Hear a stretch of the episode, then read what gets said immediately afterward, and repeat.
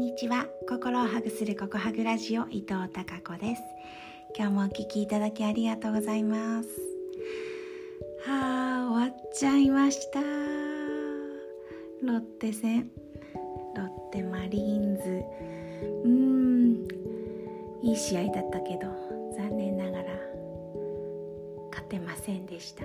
勝てないということは今シーズンのロッテの試合は全て終了となりました。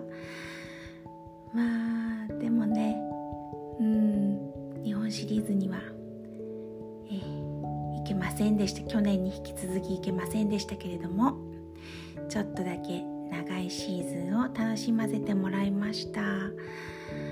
だから感謝ですね。うん。そしてねあの長男が、テファンなので、まあ、その影響で私もロッテを応援する。っていうもう何年だろう。長男が千葉に行ってからなのでえ、どれくらい？9年？10年？ぐらいなんですけど。うんうん。そうそれぐらい楽しませてもらっていて今回もまた、うん、長男とね勝ったの負けたのって LINE でやり取りができるそんなきっかけをいただける野球にも感謝をしています、うん、今日試合が終わってねはあって お互いにはあっていうあの LINE のやり取り伊藤系 LINE で LINE のやり取りをしていたんです やり取りになったんですけどうん長男が「もう今年は冬眠します」って言ってました。ね冬眠の時期です。大谷君の試合も今年は終わっちゃったしロッテ戦も終わっちゃったし。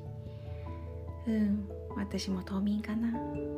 まあでもねあのロッテは勝てなかったんですけど、うん、対戦相手のオリックスの監督さんはビッグボスじゃないですけどね。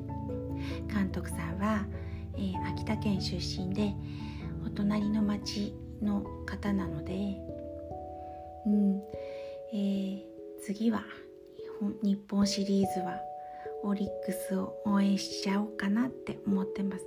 まあいいチームでしたね。監督さんのサインがまたうん素晴らしい攻撃を仕掛けてきたりなんかしてちょっと楽しい野球をするしそれについていく選手たちも、まあ、本当に強いチームなんだなっていうことを実感しました ごめんなさい今日は今野球が終わったばかりで、えー、ちょっとこう脱力感とともに気持ちが野球に向いているので野球ネタででした。ちょっとなんか声がガラガラしてますが。はい。大丈夫です。